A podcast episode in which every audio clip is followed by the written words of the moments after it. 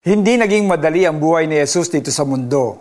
Paulit-ulit siyang nireject ng mga tao. Hindi lamang ng mga di kakilala, kundi pati ng mga tao nagsasabing they love Him. Mula sa kanyang pamilya, hometown, hanggang sa mismong mga alagad niya, lahat sila ay nireject siya.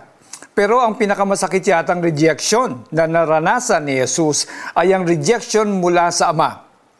Iyak niya mula sa krus, Diyos ko, Diyos ko, bakit mo ako pinabayaan?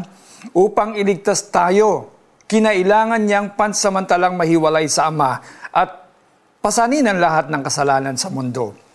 Pero hindi rito nagtatapos ang magandang kwento. After three days, nabuhay muli si Jesus at matagumpay na binayaran ng parusa para sa mga kasalanan natin. And because of this, guaranteed ang pagtanggap sa atin ng Diyos once tanggapin natin si Jesus bilang ating tagapagligtas. Naranasan mo na bang ma-reject ng mga tao sa paligid mo?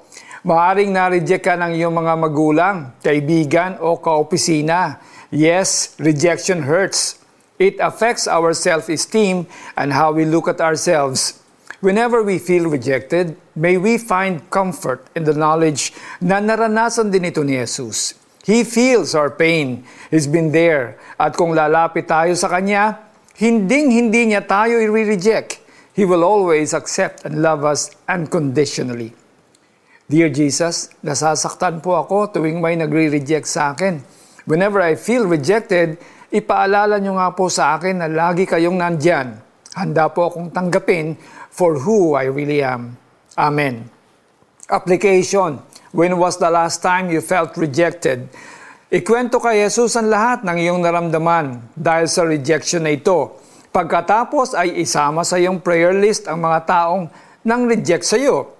Swipe left to use the Tanglaw prayer list. Ang batong itinakwil ng mga tagapagtayo ng bahay ang siyang naging batong panulukan. Awit 118.22. This is Alex Tensay. God bless you more.